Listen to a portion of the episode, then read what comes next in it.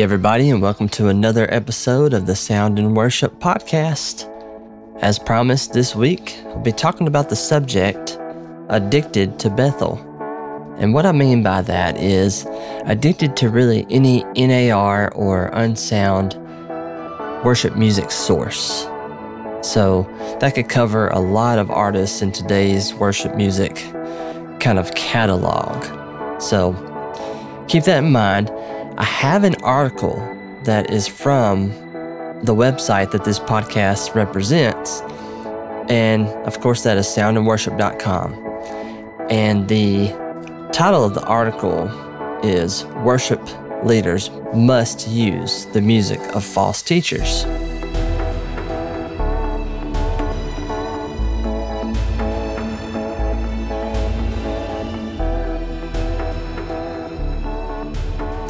And so the URL is soundandworship.com slash worship dash leaders dash must.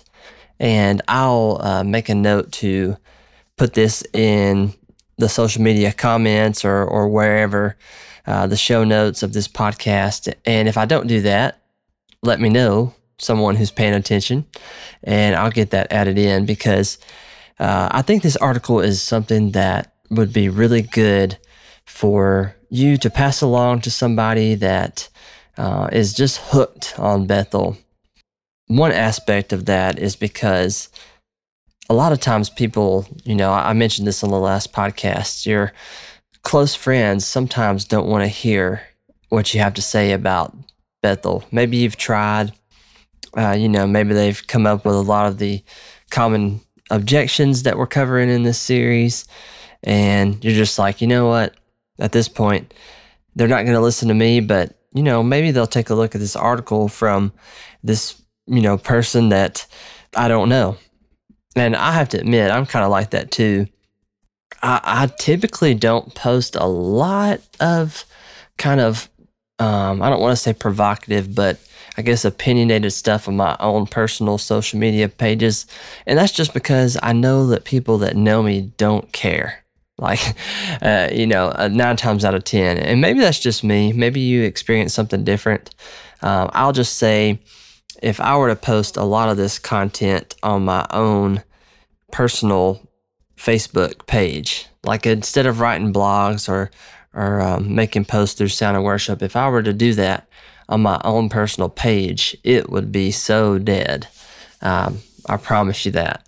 So maybe you can share this article, share this podcast that's going to kind of go deeply into the article and make an impact. Who knows? But um, I had a chance to record, it just kind of veering off topic into personal fun kind of stuff. Um, recording pretty late at night, and that is because my two year old is asleep and my very, very pregnant wife is asleep. So, this is the very best time to do it. Uh, and some of you ladies listening may be thinking, you know, what's the difference in pregnant and very pregnant? And honestly, I have no idea. I just kind of, um, you know, associate it to how far along she is. She uh, she's about 35 weeks, and um, we have a C-section scheduled uh, a week before the full term would have been. So at about week 39, we should have a little girl on the way. So be prepared for that. If I sound tired for a few episodes after that, then you know exactly why. But let's get into this topic. Let's head over to the article. So, like I said, the title of the article Worship Leaders Must Use the Music of False Teachers. And of course, uh, I don't mean that literally. Um, I mean, that's kind of the attitude that a lot of worship leaders, pastors, and the like take on this subject. So I'll just start off by reading some of it. I may paraphrase some of it, um, may read some of it word for word, but we'll go through this article and try to kind of see what it gives us today. So, starts off some common objections I come across when someone tells me they've talked to their worship leader about using music from false teaching ministries are these The lyrics are good. I didn't see anything off in the lyrics. And this next one, um, I had actually forgotten about this one until I came back to this article. But this is real. I've seen this. I've seen this argument. Um, I believe somewhere in a, in a comment or something. But it goes, the lyrics take on a new meaning when we sing them. And I'm just thinking, wow. I mean, I guess that's how some of these seeker sensitive churches that are uh, just converting classic rock songs to worship music end up with stuff like, you know, the first thing that came to my mind was Living on a Prayer by Bon Jovi. I mean, I guess if the lyrics take on a new meaning when you sing them, then, well, you know, there's plenty of more songs to add to the worship music repertoire. But uh, that's an interesting argument. But, anyways, and you know the first two the lyrics are still good that comment and i didn't see anything off in the lyrics that is such a common thing but we kind of talked about that on the last episode in this worship music objection series so if you haven't listened to the first two episodes in this series uh, you don't necessarily have to stop right now and go do that but I encourage you to go check those out. And I, I don't know how many episodes we'll do in the series, but hopefully quite a bit because there are a lot of objections and a lot of different angles that come about. And so uh, the first episode kind of lays out the purpose of why we would want to address objections about worship music. The second one, we talked about what if the lyrics are good, that common objection that people say. Uh, and today we're talking about Addicted to Bethel. And we already have some really great ideas for some other episodes, one of which is kind of how to approach leadership on, um, you know, talking to leaders about your concerns on worship music. But let's continue.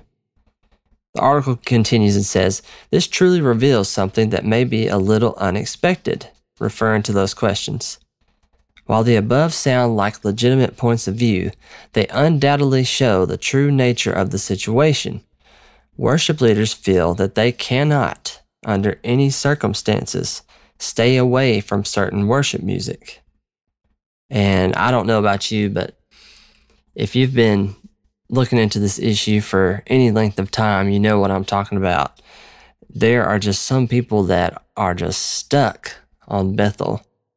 I can sort of relate to that. I often talk about how you know, I used to listen to Hillsong, Bethel, and everybody and did not think about it, didn't really care about worship music, where it came from.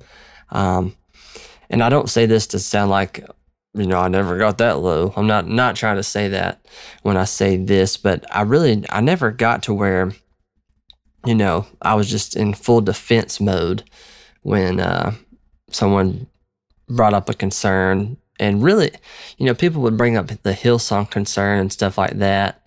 Uh, and I'd see stuff posted on social media, but it wasn't as in depth as I would like it to have been. And I know that's easy for me to say now, but that's kind of how I feel about it. And that's why Sound and Worship was started. But, anyways, the article continues and says, let's, let's flesh this out a little bit with a scenario. Say that you hear of your friend who is passionate about worshiping the Lord in truth. He's dedicated to sound doctrine, and he is not afraid to reveal truth with loving with a loving motive. This friend learns that Bethel music is rooted in very bizarre false teaching, as they are the music arm of Bethel Church. And that's speaking of the one in Redding, California. He decides to respectfully approach his worship pastor about the fact that his church, like most, is using music from Bethel very often in worship services. He cites God's word and makes sure that he is coming across respectfully. Then he gets the common reply from his worship pastor that goes something like this quote, We carefully review the lyrics of each song we sing, and we make sure there are no false teachings in the ones we use. End quote. And of course, that's a pretend quote, but you, you get what I'm saying. This is definitely a scenario that could happen uh, and may or may not be one that I've come across in real life. But goes on to say, without much thought, your friend might think, fair enough. But what his worship pastor actually just said is something like this pretend quote. We truly love the music that Bethel Church in Redding, California produces. Even though there are many alternatives, we simply can't go on without their songs. Our congregation really enjoys it when we use their songs. It would probably offend people if we stop using their music. End of the, the pretend quote. Sadly, that's what is truly being communicated in the above. I read about this kind of scenario time and time again from those who reach out to Sound and Worship.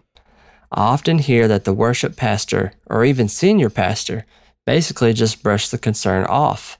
I truly hear this often, and it leads to the root of the issue. Now, I'll say I, you know, I won't reveal specifics, but I've definitely have encountered that where the, you know, I won't reveal a lot, but the worship pastor or pastor, whoever I talk to, definitely just kind of brushed it off, you know, gave some of the replies from the above. Well, we look at the lyrics and we just, in it, even when presented with a lot of evidence and citations and things like that, a lot of times pastors, a lot of pastors today just don't seem to care about it.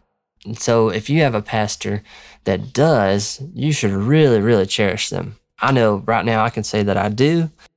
Um, the the worship music that is chosen is is very intentional, um, of which sources it comes from and what lyrics are sung, what truths about God are being proclaimed. So I'm super super thankful because uh, that means a lot to me nowadays, obviously. But so what the article was saying I surely hear this often and it leads to the root of the issue. It would be one thing for a leader to make the case that what Bethel teaches isn't false, but that's impossible for a Christ centered church to do. There's far too much coming out of Bethel that contradicts God's word. So, without that case being made, what other reasons could there be to keep using their music? That's a good question, right? What other reasons could there be to keep using their music? and and that's kind of the thing It's just these leaders are they it, basically it's working for them in a sense uh, the crowd is engaged the congregation is engaged so uh, it's making the contemporary setting happy so we'll just keep on doing it that's at least how it seems right but to continue it's like saying that you know there are more biblically sound sources for worship music out there, but you see a certain value in continuing to use unsound sources. That is necessarily true with the arguments given above. It's basically a quote, we must use their music, unquote. Because that's basically what it is. Uh, you present the facts and uh, you lay out everything that's concerning about these groups. You make the, the argument that there are many other sources that could be used, and they're like, nope, nope, we're still going to use them. We, we must do it. It's very interesting. Continuing, the truth is, no one has to use music from any certain source or artist. It's always a choice. Today, it seems that our churches are more concerned with creating an environment with the most popular features in current church culture rather than the most biblical. What our leaders should be focusing on is making sure their flocks are being led with biblical truth. This includes the content that leaders are suggesting their flocks consume, using well known and popular evangelical approved worship music is a strong suggestion to their flocks. It's saying, we're good with worshiping with this group's music. And that's truly is what it's saying. You have new Christians and, and people um, who haven't looked into this issue, like all of our former selves, most likely. And you trust that the music that's played at your church from your pastor, who you also trust, is sound. It's fine. I don't have to worry about it. it the pastor lets this being played. At, it, he, he's fine with this being played at his church. He's fine with his congregation worshiping with his music. So why in the world should I have a problem with it? It's a logical thing, especially if if you're one that um, in the past didn't look into it, or you, really if you were like me, to my shame, as long as the music sounded good, if if it was my preference, then I was fine with it. That's the, that's the truth of it. But we need to be, you know, we need to be under the care and guidance of our elders to lead us from stuff like this. So, and uh, going off of that quote, talking about, you know, that another pretend quote, but obviously the message that's coming from leaders when they say this is we're good with worshiping with this group's music. And it leads to members of the flock connecting to these sources' social media accounts and online presence. And every now and then I'll hear someone say that that's not true, um, that they listen to Bethel, but they don't check out the, the, you know, the teaching from it. And I, I you know, I, I can believe that. I can believe that that's possible. But I do know, and I've heard several, several, several people online, especially, say, I I love the music at Bethel, and that's what drew me in. And now I'm coming out of that. I'm confused. I don't even know what to do with worship music. And it's just great that, you know, you and I can help people avoid that whole thing altogether by just lovingly letting people know. And, you know, they may or may not listen, but we can at least kind of get it started in someone's mind because I know for me, it took several, several times of hearing that there were issues in worship music. I didn't believe it on the first try. And I probably would have done a an eye roll or something if I heard that on a podcast. Like, oh goodness, here they here they go talking about worship music again. But now we're different, right? It goes on. Instead, leaders could be focusing on worship music coming out of ministries who are sound, ministries that you wouldn't be ashamed to send someone to. Pretend quote, yes, go and learn from this ministry as well. End pretend quote. That's what we should be shooting for. And that really is. I mean,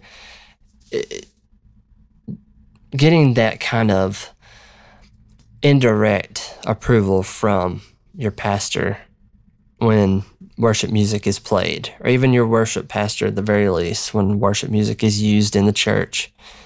Having that kind of unofficial approval really means a lot to the congregation. And just think about if if we're pointing people, if you know our pastors and our worship leaders are pointing people to sources that also preach sound biblical doctrine. I mean, that has the complete opposite effect of something that Bethel would.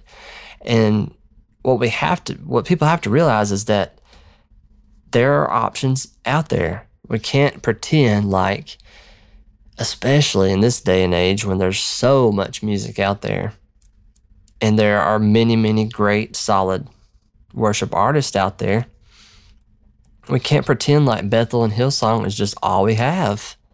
You know, it's not like we're stuck on some island somewhere um, with these new age modern hymnals that only have Hillsong and Bethel or something like that. It's just not the case.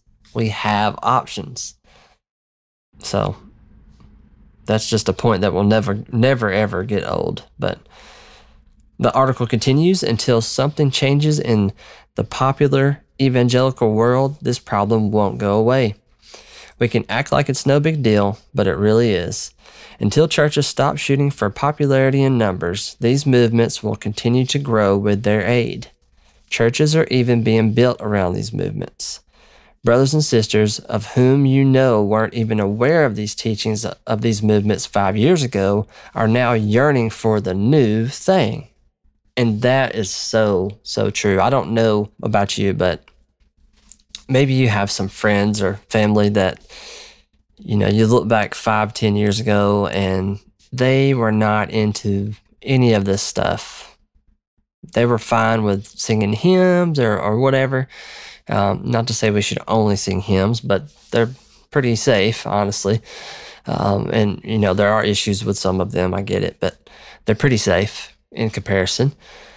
But you look back and you're like, what what happened? Like 10 years ago, you were you you didn't care about any kind of thing that Bethel was teaching. Like you you wouldn't have said anything that Bethel's talking about nowadays but now you're like all about it. You're a mother to the nations and stuff like that. And, um, it, like in in that NAR kind of sense, and and you're searching for your breakthrough, and that breakthrough is going to come through, and uh, you you should only prosper, you should you should only have health and wealth, and and God doesn't allow for a theology that um, that contains sickness or whatever. You guys weren't doing that ten years ago. It, that's the thought that goes through my head. Again, I have an imperfect past for sure, for sure. But it's just like, what changed? You know, what changed? And if we can lovingly point that out to others, and that takes patience, it takes um, being quick to hear, slow to speak, slow to anger. It takes that because it's so easy to just get irritated and passionate about it. Uh, I have to keep myself in check a lot on it. Continuing on. It's where everyone else is going, so they're fine with following along pastor, worship pastor, and worship team member, are you willing to take a stand on the truth over the demands of evangelical popularity? Who will lead them if you won't? Maybe you're like many who just didn't know about this. Take heart that you can make an impact on your flock. You can lead them with the truth and glorify our Lord. It may not be the love they want, but it's definitely the love they need. Stand firm, leaders, whatever you do. Do it with loving motives to the glory of our Lord. Your flock will thank you later. I just think that's is is so true. We have to do everything we do with loving motives to the glory of God. Uh, as soon as we make it about us and how wise we look and, and all that, then we have completely missed it. As soon as we forget where we've come from, where God has brought us in sanctification, we have completely missed it. We're, we're off and we need to repent. I know from experience. But that is that article on soundandworship.com. Again, the URL to it is soundandworship.com slash worship dash leaders dash must. You can find it. Uh, again, I'll put it in the show notes and and all that. Um, but you can find it too if you just go to Sound of Worship, hit the little menu option in the top right, and then go to exclusive content and then blog. And it's one of the first five articles, maybe like the third or fourth one on there. So go and check that out. I also want to put in kind of a plug um, for another podcast that I'm on quite a bit nowadays and that is the Balm and Gilead podcast with my friends Brian and Grant. Uh, over there, we just uh, yesterday, let's see, was it yesterday? Saturday. It doesn't matter because what, whatever day you're listening to this on, the, everything that I just said is irrelevant. But we recently recorded an outstanding interview, and I say outstanding because the guy that we talked to was just so great to talk to, so gracious and just so insightful. And uh, it was just a great, great, great experience. But uh, we talked to Philip Moyer from My Soul Among Lions, and that is a great worship band that is restoring the Psalms, basically, in, in a sense. Um, basically, basically going through the Psalms and writing music to them and and really just sticking to the true messages of the Psalms, um, not cherry picking. And we kind of talked about how, you know, they're not taking just the the really nice psalms and, and making music to that. Not that that's a bad thing, but they're they're not re- removing things from the psalms to make them, uh, you know, politically correct or anything like that. Uh, if you're familiar with the, the band, you may know the song The Nation's Rage, and I'll play a clip of that right here. My son just asking me,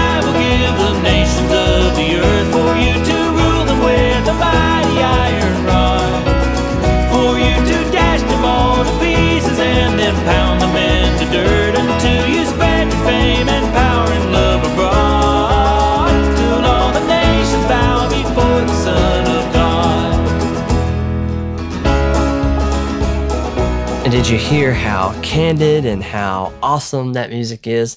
It, it's really taking the the message from the psalm, turning it into a song. Uh, we learned that the guys are classically trained, uh, which was really interesting, and you can definitely hear that come out in their music. The lead singer has a really southern kind of voice, which I like. Uh, we had an episode of of the, one of their songs in the past. If you want to scroll back and look for um, the episode called Forsaken Me.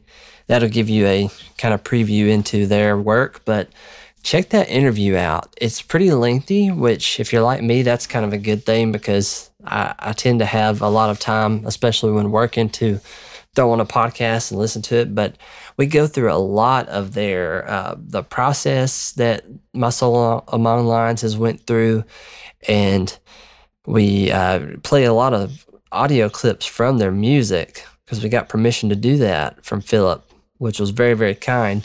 Uh, we played a lot of clips and talked about, you know, how those songs came about and, you know, what kind of parts of it kind of sound almost like a, a classical kind of, it's not classical music, don't get me wrong there, but there's that aspect in a lot of the music and just where what direction they're headed in, how they became a band, and it's just super super interesting. So go check that episode out. It's probably, if you're listening to this episode, uh, it's probably the most recent Balm and Gilead episode that came out. So definitely go and check that out.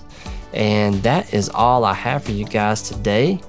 I will, um, I'm looking for the next um, topic to do.